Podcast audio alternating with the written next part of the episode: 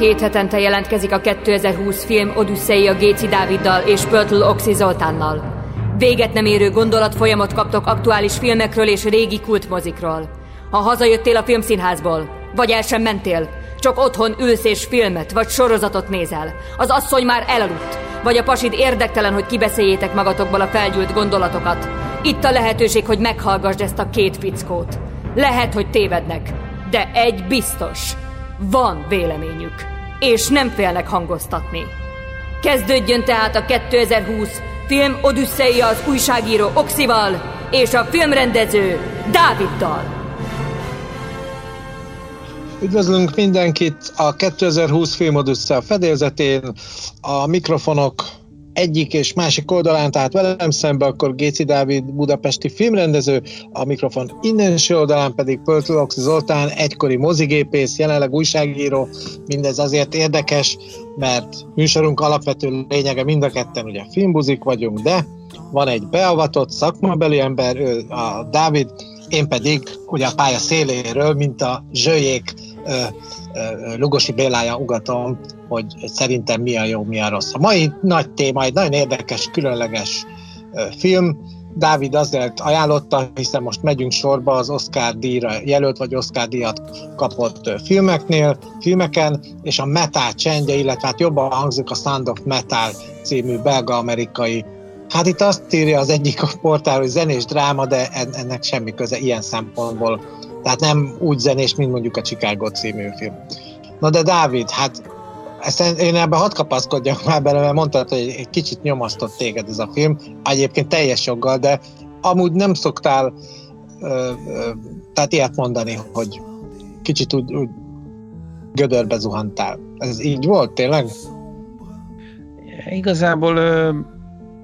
nagyon-nagyon jó az az érzés, és most lehet, hogy én valami mazoista hülye vagyok, amikor egy kicsit melankólikus hangulatod van. Olyan, mint kitölteni egy jó pohár vörösbort, és egy kicsit gondolkozni az élet értelmén. Ez a film pedig, pedig ezt teszi veled,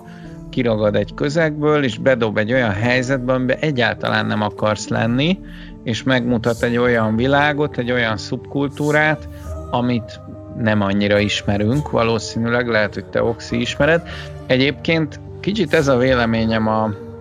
az idei Oscar-díjról, hogy minthogyha ilyen világokba engedne betekintést. Tehát, hogy jó, hogy minden film egy, egy új világ, de ez egy közhely, de itt azt mondanám, hogy még a Father, az Alzheimeresek és a demensek világába és az öregek világába tekint betekintést, a Nomadland, a társadalmon kívül élők, a állandóan úton lévők életét mutatja be, míg a Sound of Metal ö, gyakorlatilag a siketeknek a, a zárt közösségét mutatja meg egy, egy olyan fiún keresztül, aki egyáltalán nem odavaló. Én nekem még van egy, egy nagyon komoly szakmai észrevételem, nagyon különleges a cím, ugye azt mondja, hogy Sound of Metal,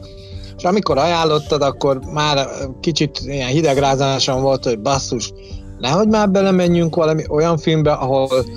ugye ilyen stúdió, meg ilyen filmforgatás és egyéb körülmények ilyen vegy, vegy laborjából kihoznak valami lázadó heavy metal történetet, ahogy azért az elmúlt időszakban volt két ilyen film, mostan persze, na már, hogy nem jut eszembe, ugye az egyik a, a, a skandináv halálmetál, vagyis a black metal zenekaroknak a, a hát egy elég furcsa ilyen kriminális életéről szólt, ugye ott meg is gyilkolázták egymást, és aztán volt egy ilyen humoros verzió, amikor a, a, egy ilyen eldugott falucskába ilyen metáformációt alapító csapat bejut, ugye nem tudom milyen dalversenyre, és hát végül is ilyen tökélet, de az meg ilyen humoros volt. És ettől féltem, hogy jaj, ezek még úgy elmentek, meg úgy jó volt, de... És kiderült, hogy nem is metáról van szó, ezt tudni kell, hogy ez, amit ők játszana, játszottak, nem tudom, a zenekar neve ez meg volt, szerintem nem nagyon mondták, hogy mi a nevük, ez egy duó, de az életben is ők egy párt alkotnak, a srác dobon, a lány gitározik és énekel. Tehát például nincs basszusgitár, nincs szólógitár, és ez a noise rock. Én követek egy oldalt, az I Wanna Rock You Baby Fedő néven megy, és ott nagyon nagy kultusza van ennek az új műfajnak, ezt onnan eredeztetik, ahonnan körülbelül a, a Seattle vonal elindult, tehát a Nirvana, Soundgarden, Pearl Jam, de leginkább a Nirvánához, amikor ilyen koszolt volt a hangzás, direkt össze-vissza gerjedtek a gitárok, de ugyanúgy szépen kijöttek a dallamok, és egy picit olyan slampos volt a zenekarban is, amúgy is mindenki, hát ebben ugye a drogok elég sokat segítettek. Itt is erről van szó, hogy ez egy noise rock, nem? És a metal az később jön a végén, de még nem lövöm le ezt a poént. Úgyhogy van egy ilyen szakmai észrevételem, hogy aki arra készül, hogy egy metal filmet lát, a heavy metalnak ugye azért sok hát ikonikus alakja van, most akár a Rob Halfordot is említhetnénk, vagy a, a, a, a, mit tudom, a Metallica, de hát a Metallica-ról ugye pont a, a kedvenc vad rendezőnk Antal Nimród készített egy baromi érdekes koncertfilmet, egy, egy fikciós dologgal kiegészítve, úgyhogy ez egy noise, Sound of Noise Rock. Visszaadom a hangot, mert túltoltam talán. Nem, nem, ez, ez, ez tök jól megalapozta a hangot, csak, bármint a hangulatot, csak sok köze tényleg nincs a metalnak a filmhez, de leginkább, ö, ö, hát én gyerekkoromban egyébként nem voltam annyira oda a metal zenéért, egy csomó haverom igen, később aztán kezdtem rájönni, hogy, hogy van benne valami őserő, valami olyan vadulás, ami, ami, ami így az indulatokat felszabadítja, de gyerekkoromban pont erre gondoltam, hogy igazából arra jó ez az egész, hogy kicsináld a hallásodat, és a végén egy ilyen, egy ilyen zúgást halljál. Biztos volt úgy, hogy álltál egy, egy koncerten közel a, a ládához, és olyan erős volt a hang, hogy, hogy már így berezonált a melkasod, meg egy a szíved is így remegve lötyögött, mint valami kocsonya benned, és... És hát ezt az élményt adja a film eleje, ahogy vadul dobol ugye a karakterünk, akit ugye Rubennek hívnak, és a Riz Ahmed játsza. Egyébként a srác nekem, hát már rengeteg filmben játszott, de amiben igazán megmaradt az Aznap éjjel című ö, sorozat, vagy minisorozat, ilyen krimi minisorozat, és abban egyszerűen annyira erős volt a srác, hogy képtelen vagyok elfelejteni. Egyébként ez egy közel negyven éves srác, és, és hát azt gondolom, nem tudom, hogy ő pakisztáni származású, elkorábban pakisztánit játszott, igen, pakisztáni származású, és, és ez talán mellékes, de hogy, de hogy én egyébként abszolút örülök annak, hogy nem, nem csak, hogy is mondjam, ilyen tőzsgyökeres amerikai színészeket nézünk a az étteren, illetve a moziban, hogyha majd lehet. És ez a srác, ez tényleg megérdemli a képernyőt. Tehát egyszerűen olyan szemei vannak, mindig, mindig az ilyen űzött rákcsáló jut eszembe, az ilyen, ilyen szurikárta tekintete van, de úgy, úgy, úgy megsajnálod a csávót. Tehát kicsit az Adrian Brodynak is ilyen a tekintete a Polánszky filmben, a Zongoristába. Tehát annyira, annyira agóc érte valahogy, pedig egy ilyen hidrogénhajú, széttetovált, kigyúrt csávó, de végig érzed benne a, a, hát nem azt mondom, hogy a líraiságot, hanem az áldozatot. Tehát, hogy érzed, hogy ennek az embernek szurkolni kell. És vannak olyan színészek, akik egyszerűen a kisugárzásukkal ezt el tudják érni. Na most a Riz Ahmed az pont egy ilyen színész, hogy a kisugárzásával eléri, hogy figyeld, ráfókuszálj, és szurkolj neki. Egy olyan helyzetben, amiben szinte lehetetlen nyerni. Tehát általában Oxi, te szoktad felvezetni, de most megpróbálkozom én ezzel, hogy egy, ugye egy ilyen ezüst színű, vagy fémszínű lakókocsiban élnek a csajsziával, aki egyébként szintén nagyon ismerős volt valahonnan, és aztán beugrott, hogy a Spielberg filmben láttam, a Ready Player One-ba, És, és ott is egyébként abszolút tetszett, de hát ez egy, ez egy sokkal nagyobb szerep volt neki, az Olivia Cooknak. Ugye ő játsza Lou-t, Ruben szerelmét, akik együtt zenélnek, és nyomják ezt a noise metalt, vagy ahogy az előbb kifejtetted, és, és hát a fiú ugye titkolja a lány elől, hogy egyre szarabb a hallása, míg nem majdnem a nulla fele tendál, és hát ez a, ez a, ez a mond, mondhatni, hogy közvetlen kiváltó ok konfliktus ugye indítja el ezt a filmet dramaturgiailag, és viszi egyre mélyebbre és mélyebbre Ruben világába, kicsit meg is tudva, hogy Ruben milyen ember, kicsit meg is tudva, hogy Lou milyen nő, milyen ember, és hát nagyon hamar válaszút elérkeznek ahhoz, hogy Ruben egyáltalán élni tudjon ezzel a betegségével, meg kell tanulni a siketek jelbeszédét, ahhoz, hogy megtanulja, el kell szakadni azoktól az emberektől, akik tudnak úgymond rendesen kommunikálni, és hát egyedül marad a fiú. Igen, a, a, tehát a, a, a filmnek több rétege van, és ettől nagyon-nagyon értékessé válik. Egy picit beletekinthetünk ebbe a noise rock világba, egy picit el, ö, álmodozhatunk arról, amiről talán sokan, és hát visszautal ez a helyzet valahol a Nomadland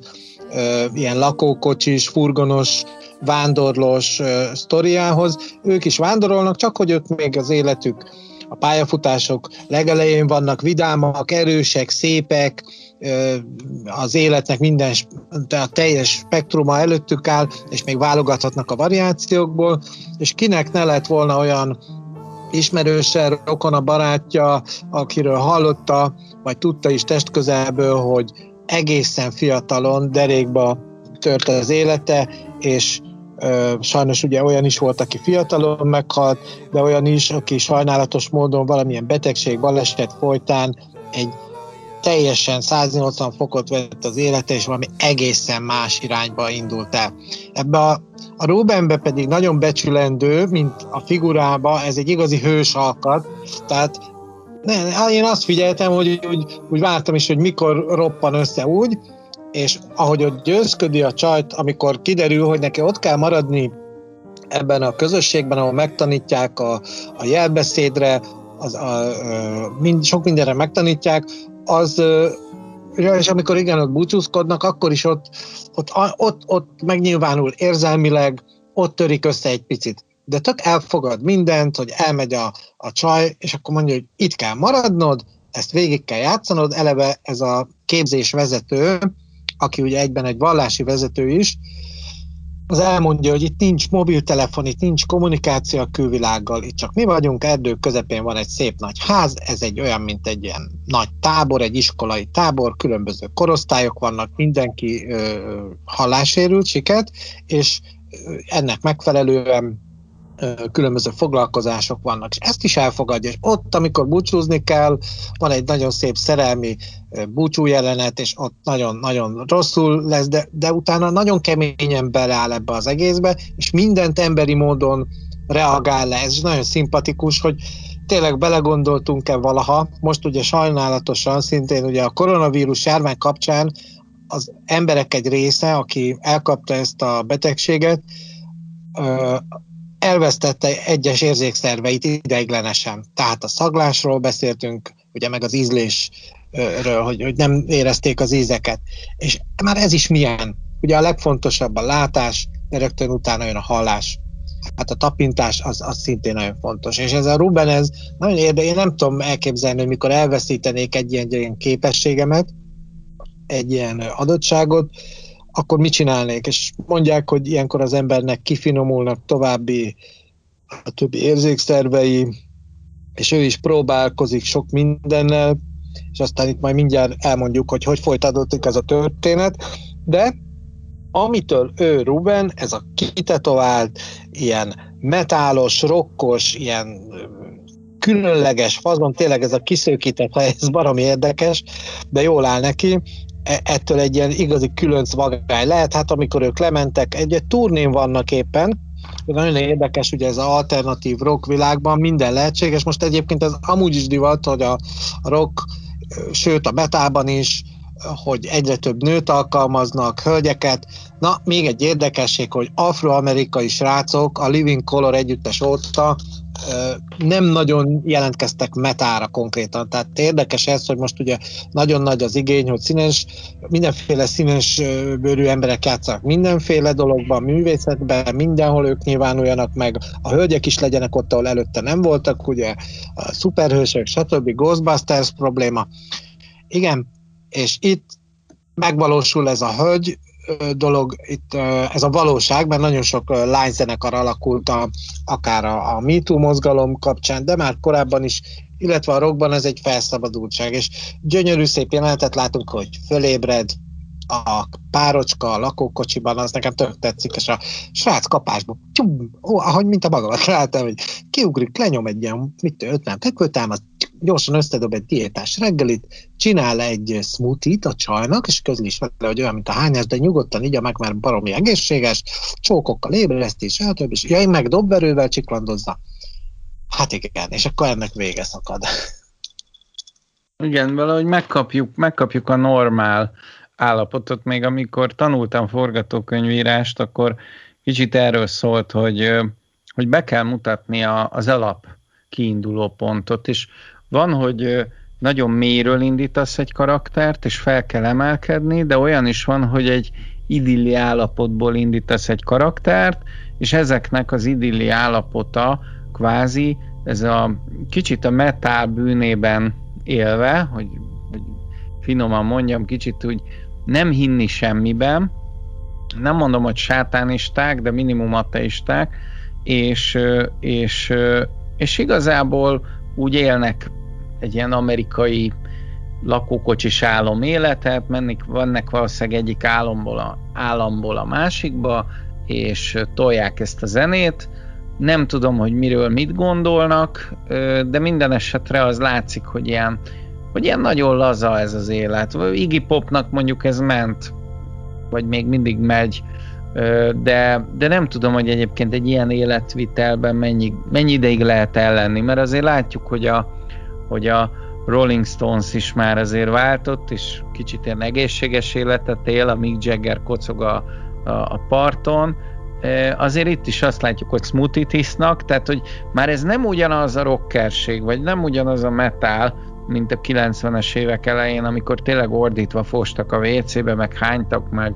meg, meg Ozzy Osbourne felszívta a kóla helyett a hangyákat a, a medencepartról, meg lepisiltek a, a lépcsőről, és utána felnyalták, meg amiket csinált a Mötley Crüe, meg ezek az elmebeteg zenekarok, hanem...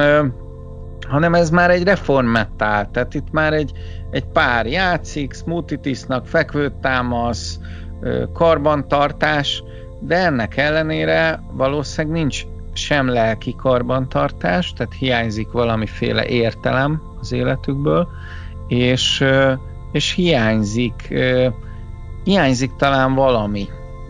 amit elég nehéz megfogalmazni, talán az a valami, az az önazonosság, ami egyre inkább a filmben így kifejtésre kerül, ugye Ruben egyre jobban megismeri magát, a gondolatait, a képességeit, hogy tud írni, tud esetleg rajzolni, tud bánni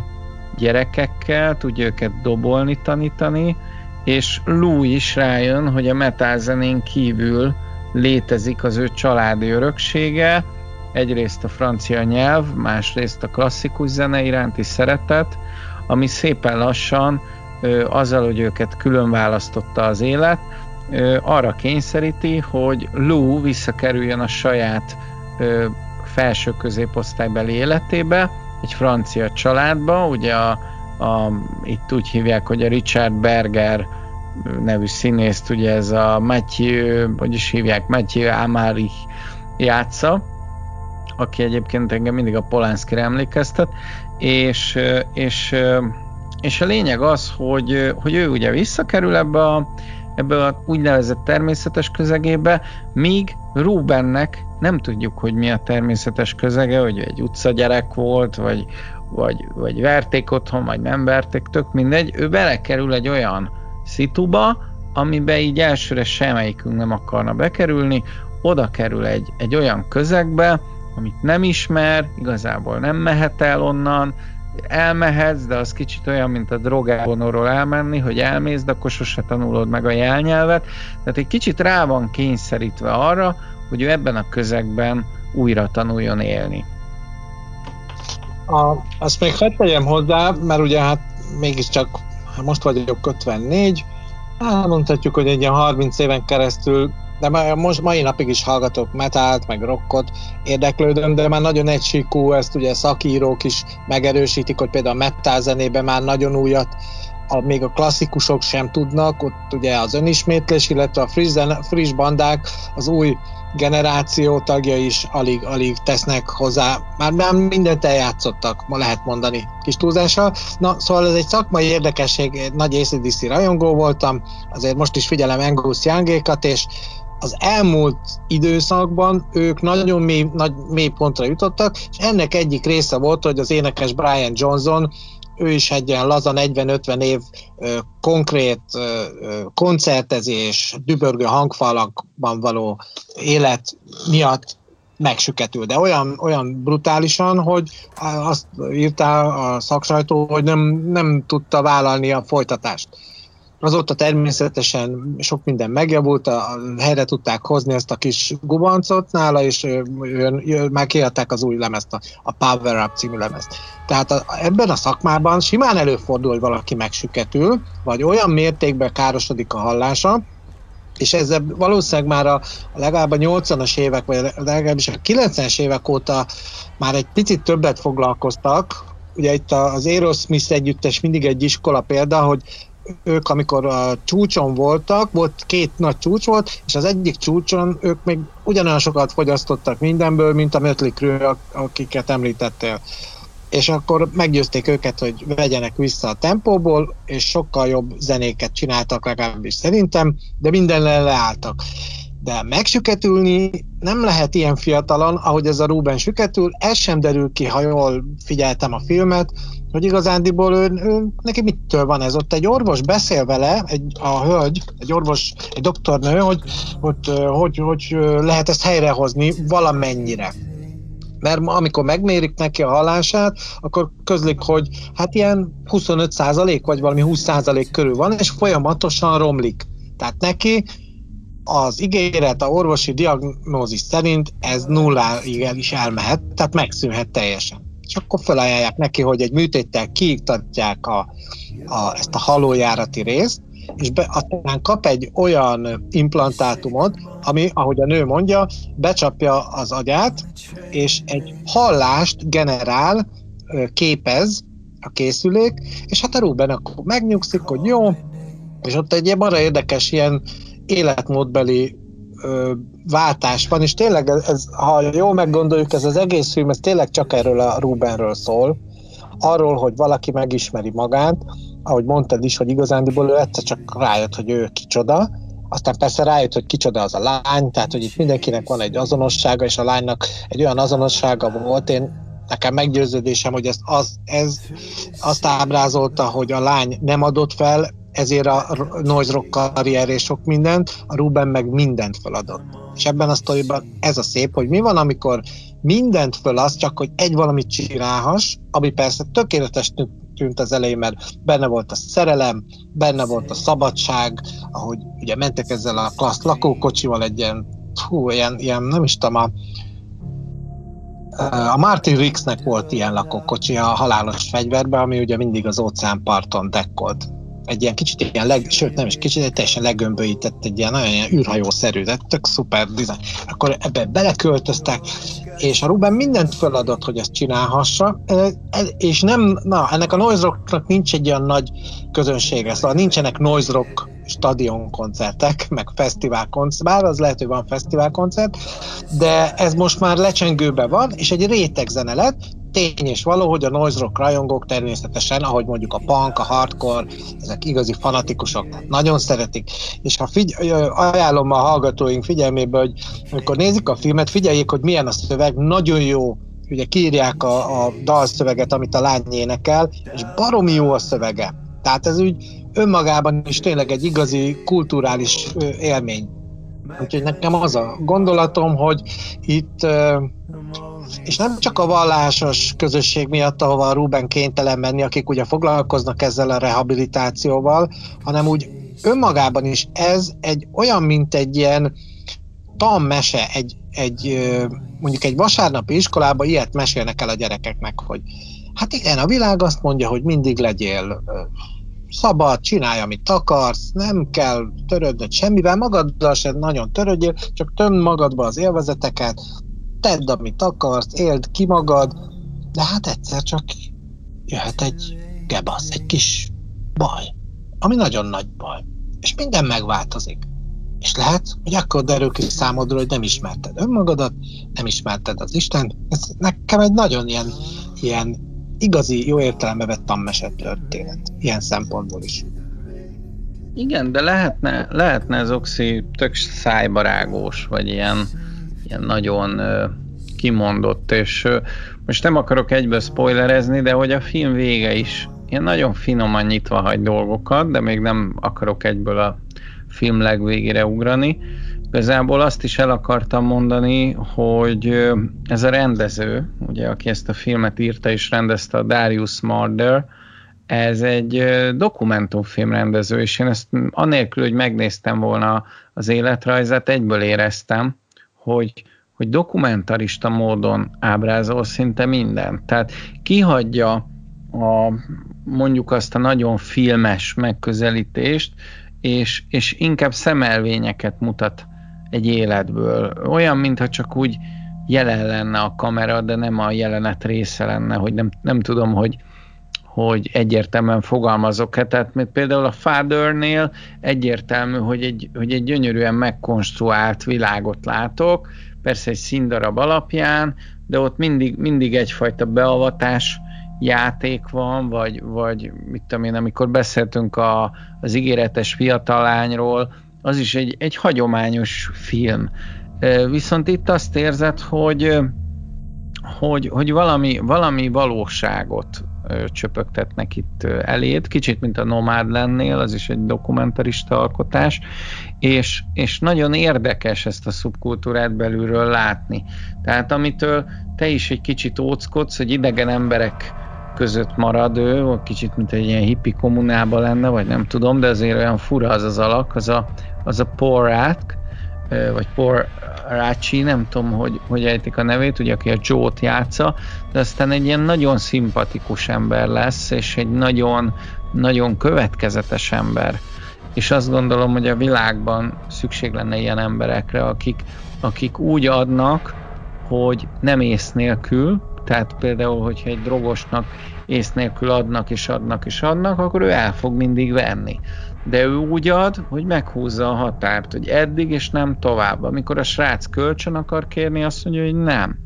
Amikor, most spoilerezek, eddig tartott a nem spoilerezés, szóval amikor megjavítja a hallását, akkor azt mondja, hogy oké, okay, de te ezt meghoztad, ezt a döntést. Akkor innentől kezdve nincs dolgunk egymással, kérlek, menj el. Nem, nem jövő héten, most. Tehát, hogy pakolj, menj el, nincs semmi harag, de te neked már nincs tovább szükséged erre a közösségre. Nagyon érdekes a szabályrendszer, nagyon érdekes az emberek viszonya, és nagyon érdekes ez a közösség. Te mennyire láttál ebbe bele, Oxi, vagy mennyire hallottál ö, ilyet korábban, hogy, hogy hogy működnek a dolgok egy ilyen közösségben?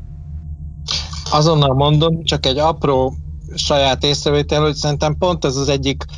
tengelypontja, amit mondtál, hogy megjavítja a hallását, ugye ez a műtét, valójában nem, hanem ott a srác arcán tök látszik, pont ez a kifejezés, amit említettél, hogy egy ilyen igéző, egy ilyen szomorkás, igéző tekintet, ilyen kutyus tekintet, hogy hát húsz százalékát kapta vissza, vagy harminc, vagy valamennyit, és teljesen széttorzítva hall mindent, ilyen fémes hangzásba, és itt jön be a film címe, ez a metal hangja, Sound of Metal, ez nem az, amit ők játszottak, mert az noise rock volt, és szerintem erre utal a rendező, hogy egy fémes, egy ócska, vacak, torz hangot hallasz. Ugye ez is egy ilyen sokszoros költői, ö, ö, hát az a baj, hogy hadilában állok, hogy ez most éppen allegória, vagy metafora, hogy ö, nem javul a helyzet, de ő, ahogy mondod is, hogy ott bemondja az adó azt, így van, hát én meg tudom oldani ezt magam is. Hát vissza fogunk kapni a hallásom, én, mert itt a kütyű a fejemen, kész, szuper, minden, de nem szuper. Marha szarul. És, és mindig, ez a lényeg, hogy a rendező úgy oldotta meg a film hangzását, hogy mi mindent úgy hallunk, néha kikapcsol a külvilági hangra, a külső világ hangját halljuk, de nagyon sokszor halljuk, hogy a srác hogyan hallja, és valami katasztrofális, hogyha ez a, a siketségnek az élménye, ez nagyon nehéz. És hogy, hogy, hogy én hogy gondolom ezt a közösséget. Itt arról van szó, hogy ők, ott van egy nagyon jó kulcsmondat szintén. Mondja a, a Ruben, hogy hát igen, nézze, én most tisztában vagyok vele, hogy ez egy vallási közösség, és azt mondja, őnek itt mivel is foglalkoznak? Azt mondja, mi siketeket rehabilitálunk, és segítjük őket abban, hogy teljes embernek érezzék magukat, ne úgy gondoljanak magukra, mint akik valamiféle fogyatékkal rendelkeznek, hanem valami plusszal. Egy közösség tagjai, akik saját képességekkel, produktumokkal rendelkeznek. És akkor azt mondja, jó, jó, de én nem vagyok vallásos. Azt mondja, nem érti, hogy mit mondok, az nálunk nem számít, mi a siketteket gyógyítjuk, nem a siket vallásosokat. Nem teszünk különbséget siketek, siket vallásosok, és siket nem vallásosok között. És akkor már jön egy első ilyen szeretett flash, hogy én úgy fogadlak el téged, ahogy vagy. Ezt tanítják a templomban, hogyha Istenhez mész, elnézést, hogy prédikálok, ha Istenhez mész, akkor valószínűleg teli vagy ilyen aggodalmakkal, hogy na jó, hát de én biztos nem vagyok idevaló, meg az Isten valószínűleg páros lábbal fog kirúgni, mert én, én, én mindig is ellene beszéltem. De nem, ez nem így megy. Ezt is tanítják. És ez nagyon érdekes módszer, ez, erről nekem annyi minden eszembe jutott, mikor mondja, van egy ilyen gyakorlat, ami nincs összefüggésben konkrétan a siketséggel, azt mondja, hogy menj be abba a szobába, tök üres, egy asztal lesz meg szék, ott egy papír, ott egy toll, és írj. És semmi más nem mond neki, csak ennyi. Légy szíves, ülj le és írj, és ezt csináld hosszú napokon át. Írj, írj, de hát mit írjak? Ugye hát érdekesen beszélgetnek, mert a, a, a Ruben nem hall semmit, neki az elején még mindent le kell írni. Ő viszont, a rendező úgy oldotta meg, hogy amit ő mond, azt ő tökéletesen jól mondja, de ismerjük ezt, hogy ha valaki nem hallja a saját hangját, egy idő múlva az elváltozik. Tehát nem tudja kontrollálni, mert nem hallja, hogy mit mond, és neki egyre rosszabb, de ezt a filmben úgy oldják meg, hogy ezt átlépik, ezt a problémát. Na és akkor bemegy a szobába, és ott az elején elkezd ezen így röhögni. Ugye egy ilyen, és annak az a lényege, ez ilyen lelki gyakorlatokon is, ez egy adott feladat, én már voltam ilyenen, és nagyon izgalmas, próbáld ki, Dávid, légy szíves. Ülsz egy asztalnál, ülsz egy asztalnál, és azt mondják, hogy Dávid, írd le most erre a papírra azt, az, azt a mondjuk három dolgot, amiben te a legjobb vagy, amiben a legtöbb örömödet leled, és ami a leginkább a Dávidról szól, mint egy jó dolog, ami, ami jó. És akkor elindul egy ilyen csata az emberben. És ez a Ruben is ezen szenved, ott neki végülis az az érdekes, hogy nem mondanak semmit, nekem beugrott az is, hogy amikor József Attila megpróbálta leküzdeni a lelki betegségét, akkor ugye egy szakember ajánlotta neki, az a bizonyos Edith keresztnevű pszichológus, bocsánat, szerintem inkább pszichiáter, hogy hát ilyen szabad asszociációs módon így kezdjen el írni. És ahogy jönnek a gondolatok, azt sorba-sorba rakosgassa, és írja, írja, írja. József Attila bevonult a japán kávéházba, és nem tudom hány füzetet teleírt, és ebből lett később a szabad ötletek jegyzéke. Ezt a szerencsések Jordán Tamás tolmácsolásában, illetve talán még Mácsai Pál is, de Jordán Tamás biztos. És a haverom látta, barátom, és azt mondja, hogy hát az beszarás volt. De ha ezt te olvasod, akkor is iszonyú durva. Tehát ott minden jön kifele. És a József Attila nagyon ügyes volt, mert nem kötött ö, ö, zablát az elméjére, és tényleg ahogy jött, és abban benne volt a végén már azt, hogy a saját muterjába akarja meghágni, ezt a gondolatot sem tartotta vissza, mert tudta, hogy ennek ki kell menni. Ez az alsó tudat. Ugye az a rész, amit, amit nap mint nap nem használunk, valahogy, és szerintem József Attila nem szívott semmit, nem drogozott, és ki, kigyűjt. És itt a srác is először óckodik, vonakodik, rö, kineveti az egészet, dühös, üvölt, és, és akkor egyszer csak elindul a, és jön a flow, ahogy mondják a rapperek, és elkezd írni, és írni, és írja, és írja. és akkor megismeri magát. És amikor nekünk is volt ez a lelki gyakorlatos rész, nagyon nehezen telt meg az a... Ja, egy oldalt kellett írni legalább. Hát ez valami kényszenvedés volt. Már amikor nagy nehezen elkészült, akkor azt mondta a csoportvezető, hogy jó, készhettek? Jó, akkor írjatok most még hármat. Uff, hát mondom, ezt nem hiszem. De akkor mondom, jó van, nem baj, legalább ez elkészül, és akkor a, a gyakorlatok lezárása általában úgy történt, hogy be, beszámoltunk az eredményekről. És amikor ennek vége volt, teli volt a lap, már mind a két oldala, meg több lap is talán, akkor aztán, hogy jó, köszönjük szépen, most akkor szünet, és akkor utána hétkor találkozunk a vacsoránál. És akkor döbbentem rá, hogy ezt azért készült el, hogy megismerjem magam, nem másnak. Mert más nem ismer engem, nincs szüksége arra, hogy ö, velem úgy foglalkozzon, hogy rendben legyek téve. Ez csak nekem fontos. És ez a Ruben is pont ezt ért át ezzel a gyakorlattal, elkezdte magát megismerni. Nagyon szép jelenet. Igen, nekem is ez az egyik kedvenc jelenetem, illetve eszembe jutott. Nekem nem egy irodalmi példa, hanem egy élmény, amit tizenvalahány éve éltem át, amikor először voltam a láthatatlan kiállításon, és megismertem valamit, ami, ami, ami addig számomra ismeretlen volt, hogy ugyanak az akkori párommal mentünk, és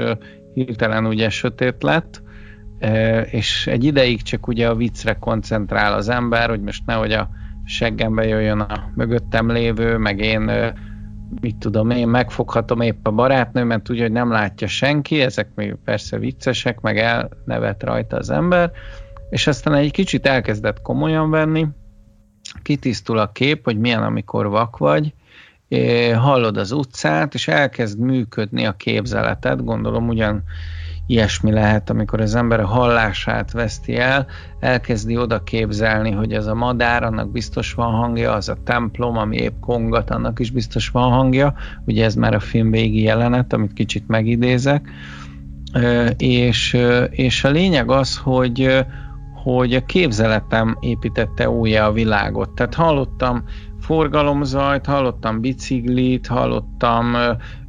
a zebrán átmenő embereket, és akkor nekem is át kellett menni, úgy, mint hogyha átkísérnének, és egy vak átkísért engem, tehát a vakok segítettek tájékozódni a sötétbe, bekerültem egy konyhába, majdnem levertem egy lábost, és, és igazából rájuk voltam utalva, és a, a szeretetet éreztem. Tehát azt, hogy én egy elesett lény vagyok,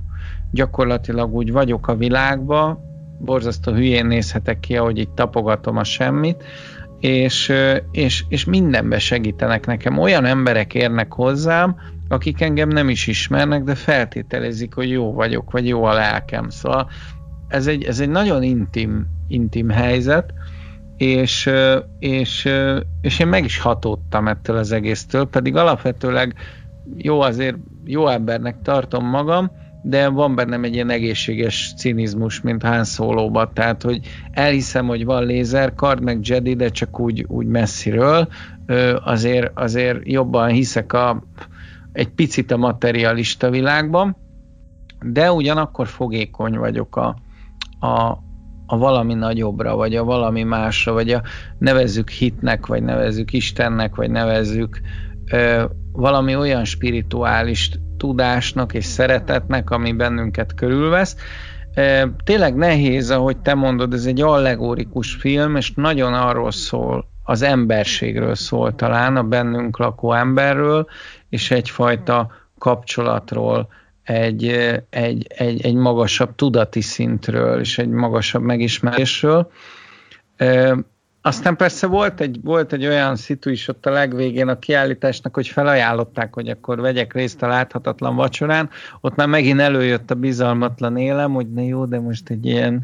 most én egy ilyen gusztustalan spenótot fogok enni, amit nem tudom, tényleg vakok csináltak, biztos ügyesek, de mi van, ha nem látja, hogy olyan spenótot rakott bele, aminek már barnul a levélszéle. Szóval ott már előjött ez a hülye énem, ami, ami elvileg itt Rubennek is előjön, tehát, hogy néha azért látja magát kívülről, és azt mondja, hogy na jó, elég, felállok, innen elmegyek, és dobolok egy kicsit a kocsimba, aztán dobol a kocsiába, és rájön, hogy minek dobol, nem hallja. A rezgést érzi, de már nem, nem adja valószínűleg ugyanazt az élményt, és inkább eladja az egész lakókocsit. Az a kérdés, amit te kérdezett tőlem, hogy miért hozza meg ezt a döntést, hogy, hogy eladja a lakókocsit, eladja a dobfelszerelést, és, és megcsinálja ezt a, ezt a mű, elektronikus, fémes hang, hallást. Miért, miért, miért ezt az utat választja, szerinted? Hát szerintem azért, mert Ruben azért, tehát tényleg egy nagyon tökös ö, csávó. Ő amikor kiderül, hogy ő tulajdonképpen gyógyíthatatlan beteg, ezt ö, talán még nem mondtuk ki, egy gyógyíthatatlan betegség, ami megtámadta a hallószervét, és meg is szünteti a hallószervét záros határidőn belül, és ő úgy dönt, hogy fölveszi a harcot. Ő neki a, ez a tábor, ahol őt ö, megjavítják, rehabilitálják, beépítik ebbe az új állapotba, amiben az egyik lényeg az, hogy ezek a táborvezetők, ezek a szakemberek, ezek pontosan tudják, mi fog történni a Rubennel, a Ruben nem tudja, és ő ezért mindent megpróbál. Ezért is dobálja ki a fickó, amikor leülnek, hogy hát akkor ő tulajdonképpen mégis a műtétet választja, és ott még tarhál is egy kis pénz, de hát persze nem kapja, mert van sok ilyen húsz, vagy mennyi, ilyen hatvan ezrekről van szó, tehát nagyon komoly dollárkötegekről, és akkor mondja is ugye a fickó, ahogy mondtad is, hogy hát akkor legyen szíves most azonnal elmenni, hiszen ő tudja, hogy ez nem lesz jó, ez nem az a típusú halláskárosodás, ami, ami hát egy ilyen műt, tehát nincs erre jó válasz az orvostudománynak, bizonyos dolgokra van, persze. És ö, most beugrott, tehát szerintem azért egész egyszerűen, mert a Ruben egy nagyon kemény csávó, ő az a hős típus, aki akkor is, ha minimális az esély, itt, itt ugye a filmben nagyon sokszor előjön ez a kifejezés, hogy esély, mennyi esélye van arra, hogy visszakapja a hallását. Ezt sok film boncolgatja, ami arról szól, olyan filmek, ahol ugye halálos betegséggel küzdő emberek, de hát ez sajnos most ugye az életben mi is megtanultuk, hogy mennyi az esélyem arra, hogy elkapom a vírust, mennyi az esély arra, hogyha beteg leszek, akkor milyen, milyen szövődmények alakulnak ki. Az egész élet egy nagy esélylatolgatás. Ugye a Harcosok klubjában egy nagyon elementáris mondat, hogy egyszer mindenkinek nullára csökken a túlélési esélye. Ugye Tyler Durdennek ez a illetve akkor ezt még azt hiszem pont az Edward Norton féle én mondja, nem pedig a Brad Pitt féle én. De nagyon érdekes ez a mondat, és hát persze egy ilyen fatalista, nem, nem kifejezetten keresztény mondat, illetve több, több vallás is úgy gondolja, hogy a halál után folytatódik tovább a dolog. Eszembe jutott egy másik film, és ez nagyon érdekes, én ezt nagyon szerettem, és az is ugyanilyen megható volt, de még azt hadd mondjam el, hogyha én ezen a láthatatlan kiállításon vagyok, én ott biztos elbőgöm magam, ez annyira megható, még így is, ahogy mondtad, és tényleg nagyon érdekes, hogy, hogy azt hiszed, hogy neked problémáid vannak, és akkor elmész egy olyan helyre, ahol egy ilyen világ befogad, ha csak egy kis időre, és akkor eljössz, hogy nem haver, neked nincs problémád. Ugye az ember, mikor még fiatal, akkor azért még jó eséllyel nem lepik meg még a klasszikus betegségek, és akkor így fiatalon azonosulni azzal, hogy másoknak talán az életük legelejétől, vagy közben valamikor, de viszonylag korán kellett megküzdeni olyan, olyan dolgokkal, amit azt gondolod, hogy ez lehetetlen. Nagyon, nagyon érdekes. Szóval egy másik film, ami ugyanezt a témát dolgozza fel, nagyon híres film, szerintem ez könyvben is van, Magányos vadász a szív. Amerikai dráma, ezerkilencszázhatvannyolcas, és Ellen Arkin még fiatalon játszik benne, és az arról szól, hogy hogyan él egy olyan ember, aki ugye süketnéma, nem igazán beszél. Nagyon érdekes a magyar verzióban, Zsúzs Kati a magyar hangja, egy női hang, a narratíva, ő a narráció, hogy ő miket gondol, hogy látja a dolgokat, és hát ez egy nagyon-nagyon szomorú film, tehát hogyha úgy már rég bőgtél, meg úgy nagyon vidám vagy, és már unod a vidámságot, akkor ezt nézd meg, Magányos vadász a szív, de lehet, hogy ismered, bocsánat. Nem, nem, nem ismertem, és meg fogom nézni. Ú, nagyon jó, nagyon jó, és ilyen tök híres emberek játszanak benne, Stacy Keach, és ilyen, ilyen mindenféle jó pofaságok, bocsánat, de hogy az a lényeg az egészben, hogy ott is egy olyan világra mutat rá, a süket némák világára, am- amit nagyon kevesen ismernek, és ö, itt is a közösségben, ebben a kisvárosban is van olyan, hogy valaki süket ném, és akkor látjuk, hogy tulajdonképp valahogy úgy beszélgetnek ők egymással, van, aki hangot is ad ki, és ö, így kívülről nézve, ha én ezt nem tudom, hogy ő neki mi a fogyatékossága, akkor azt gondolom, hogy ő, ő neki valami a fejével van valami gond, tehát lehet, hogy, hogy nem épp elmélyű, de valójában nem. És ez, ez, ez borzasztó, hogy mikor valaki egy teljes értékű életet él, egészséges, és aztán beteg lesz, megsérül, elveszíti valamilyen képességét, és akkor onnantól kezdve egy ilyen lesajnált kripli, és ilyenkor nem jönnek be ezek a, nem feltétlenül jönnek be ezek a filmes vonalak, ahol látjuk ugye a, a, mondjuk Jack Nicholson-t, amikor a, a Morgan Freeman-nel együtt életük utolsó fél évét talán töltik vidáman, miközben hát tudjuk, hogy a végén meg fognak halni, és ilyen jó pofán állnak a dolg, dolgokhoz, tehát ez nem egészen így van. Ha találkozol valakivel, aki egy fiatal lány autóbalesetben, autóbalesetben elszenvedett sérülés miatt tolókocsiba kerül, és, és, és deréktől lefele, de még annál följebbtől lefele is semmit nem érez, és akkor így gondolkozol, hogy úristen ember, ezt, ezt én hogy, hogy, ezt nem is tudom, hogy agyilag, hogy tudnám feldolgozni. Ez a film abban is erőt ad, hogy, és aztán akkor itt jön egy másik spoiler, a legnagyobb értéke szerintem ennek a filmnek, hogy azt mutatja meg, hogy oké, okay, erős vagy, száz százalékos vagy, egyszer csak lezuhansz ötven százalékra egy baj, egy betegség kapcsán, ennek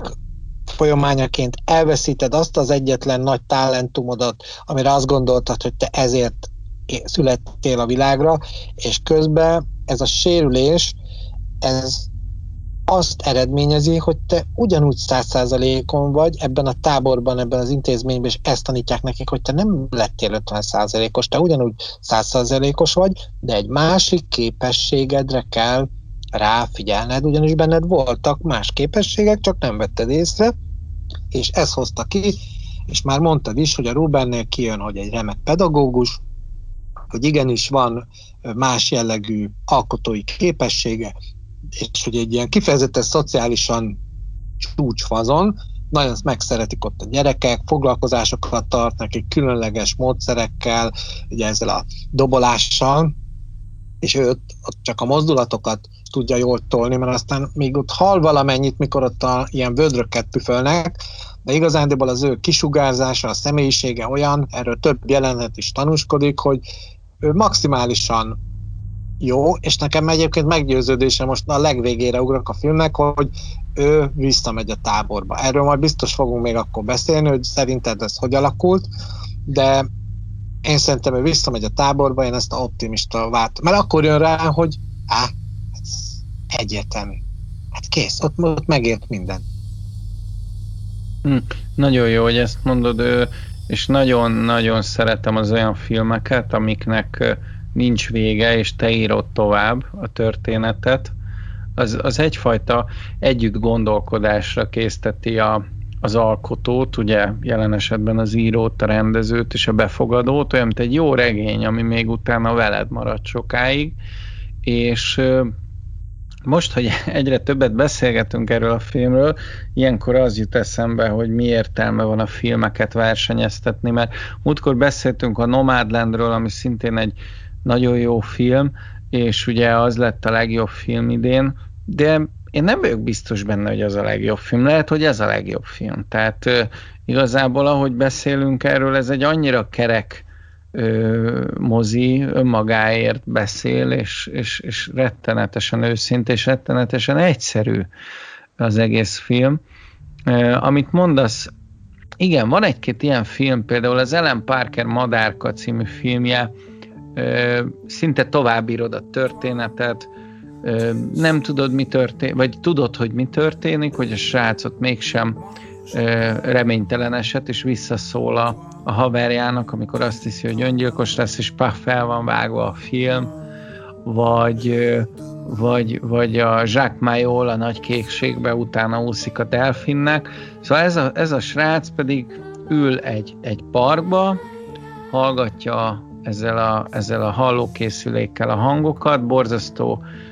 Nagyon nehéz nekünk is megszokni, tehát direkt játszik vele a rendező, hogy neztek itt van, ezt lehet hallani, és, és mint hogyha nem is valós zajok lennének, hanem, hanem tényleg csak ilyen fém, magasabb, mélyebb hangok, hogy valószínűleg a madárnak valami ilyesmi a hangja, mint hogyha valami nagyon primitív szerkezet próbálná leképezni a világunkat, és ilyen nagyon nagyon fülsüketítő zajok zörejek, még akkor is, ha halkabbra veszi, még akkor is a, a, a templom kongása, ez az egyszerűen nem, nem okoz harmóniát, nincs, nincs lelki béke ilyen fémes hangzással, a, a metal hangjával,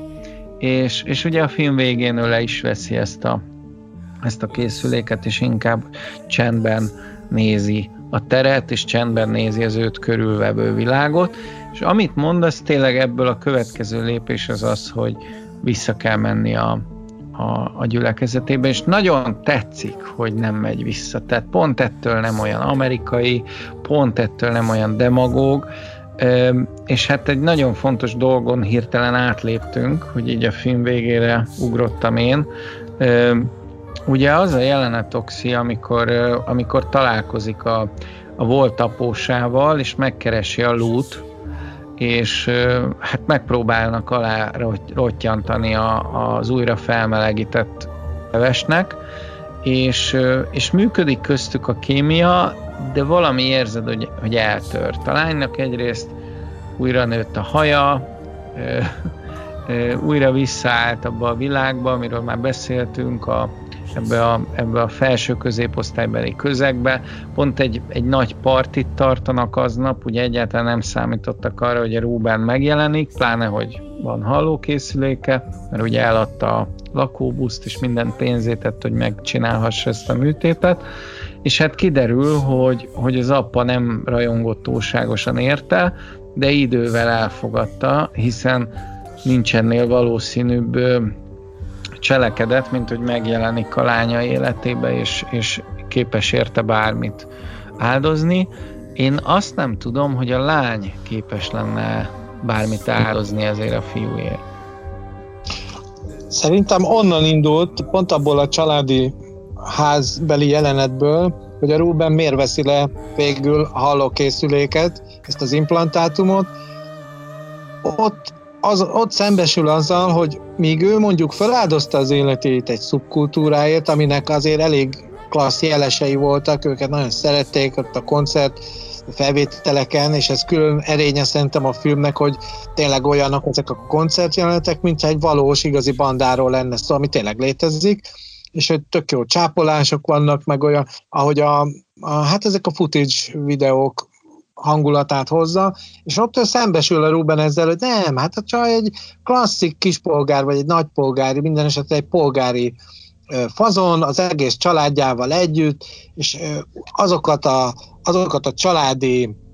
cuccokat, meg azokat a, a, a rutinokat, reflexeket követik, ami minden ilyen igazi klasszikus polgári családhoz illik, tehát hazajön a lány, akkor ünnepséget tartanak, akkor kerti partit tartanak, akkor meghívnak mindenkit.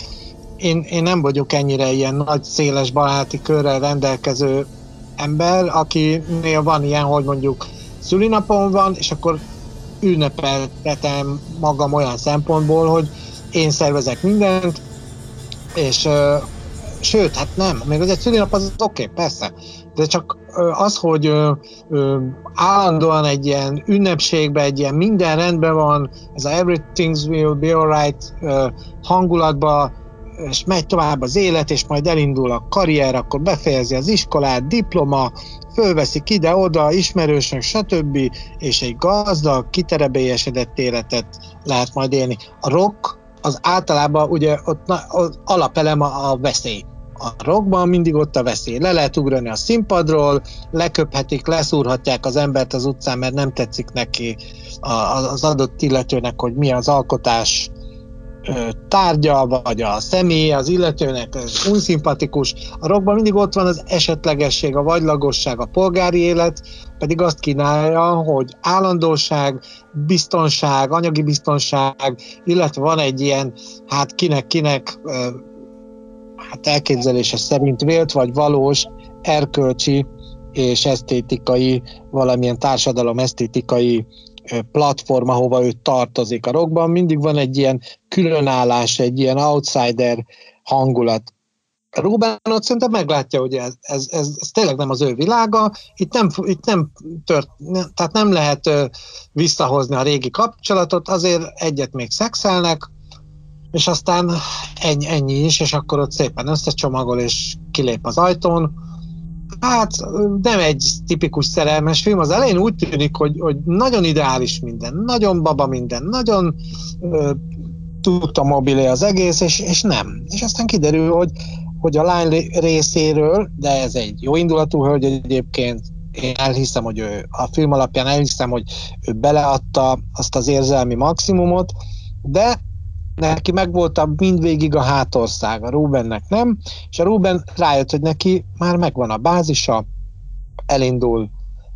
én gondolatom szerint ugye leteszi a filmotér véget, ugye leteszi azt a hallókészüléket, azt szevasz.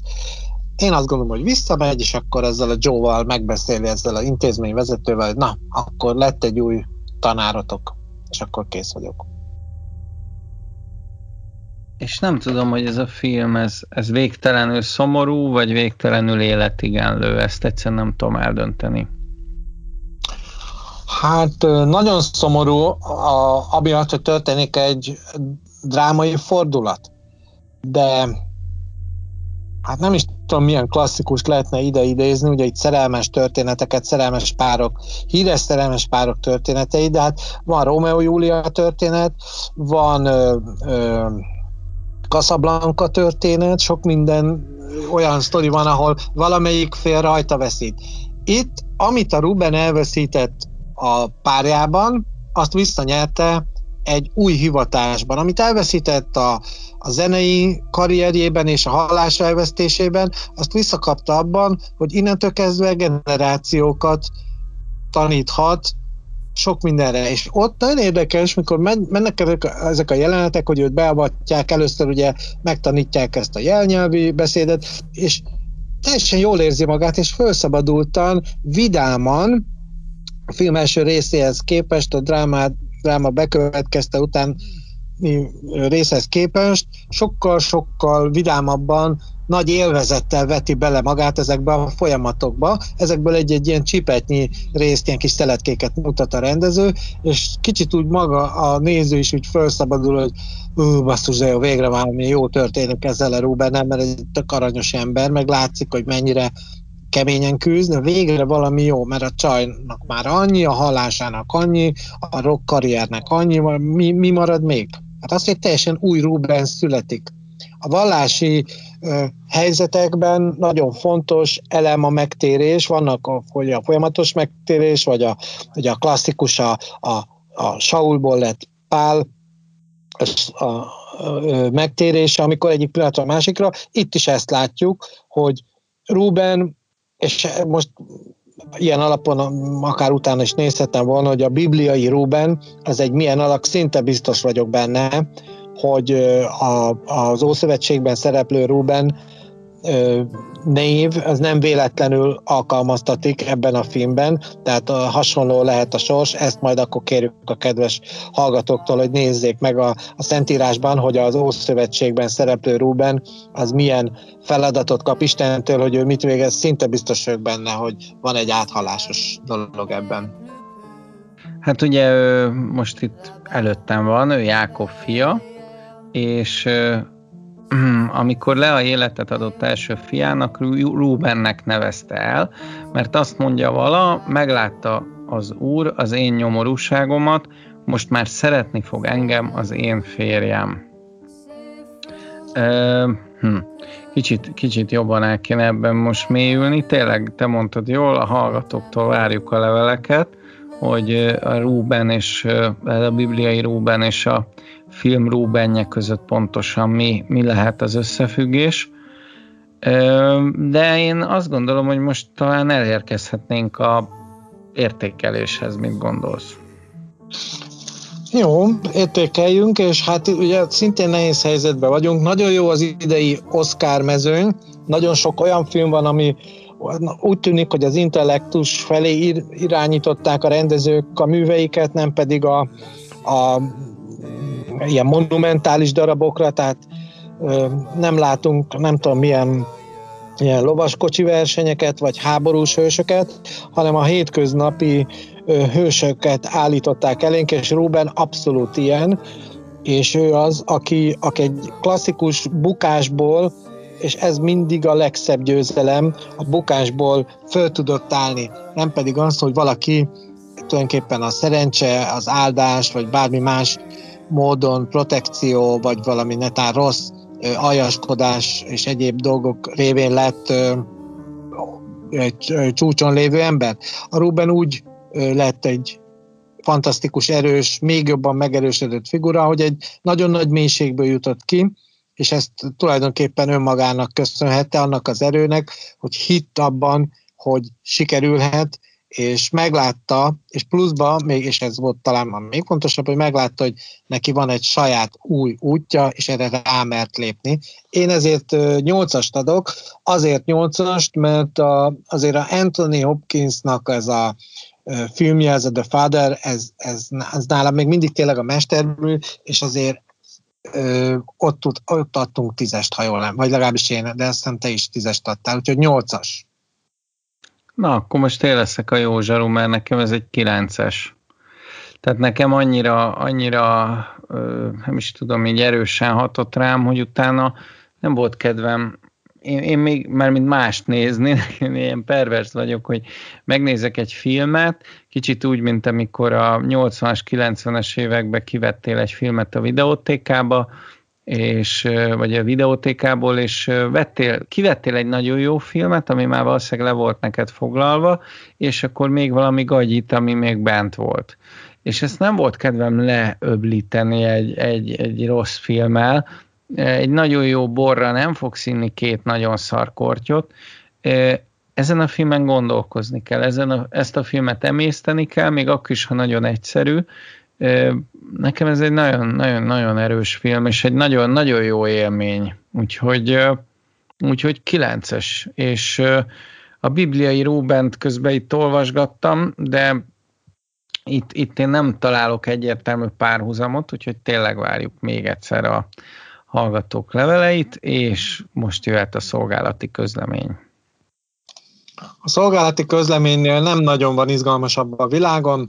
tehát akkor kezdjük is. kétezer-húsz Filmodosszea néven megtalálhatók vagyunk a YouTube-on, ott arra kérünk benneteket, hogy iratkozzatok fel, a feliratkozás gomb mellett pedig nyomjátok meg a kis harangot, így aztán mindig kaptok értesítést, hogyha egy újabb adás került fel a csatornára.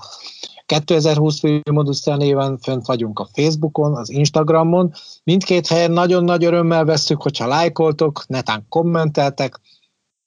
Ö, anya... cégünk a könyvkultúra pont kelló pont hú címen található meg. Itt van egy arrovat, be kell írni, hogy bibliopod, és akkor az összes eddigi adásunk megtalálható, de hasonlóan így van az Apple Podcasten, illetve a Spotify-on is. Aki hosszabban szeretne nekünk írni, nyugodtan tegye meg, akár most ezzel a Rubennel kapcsolatos sztoriban. Én is nézegettem most ezeket a új szövetségi részeket, ez a Ruben nagyon karakteres ember volt. No, tehát akkor az e-mail címünk kétezer-húsz filmodusszea kukac gmail pont com.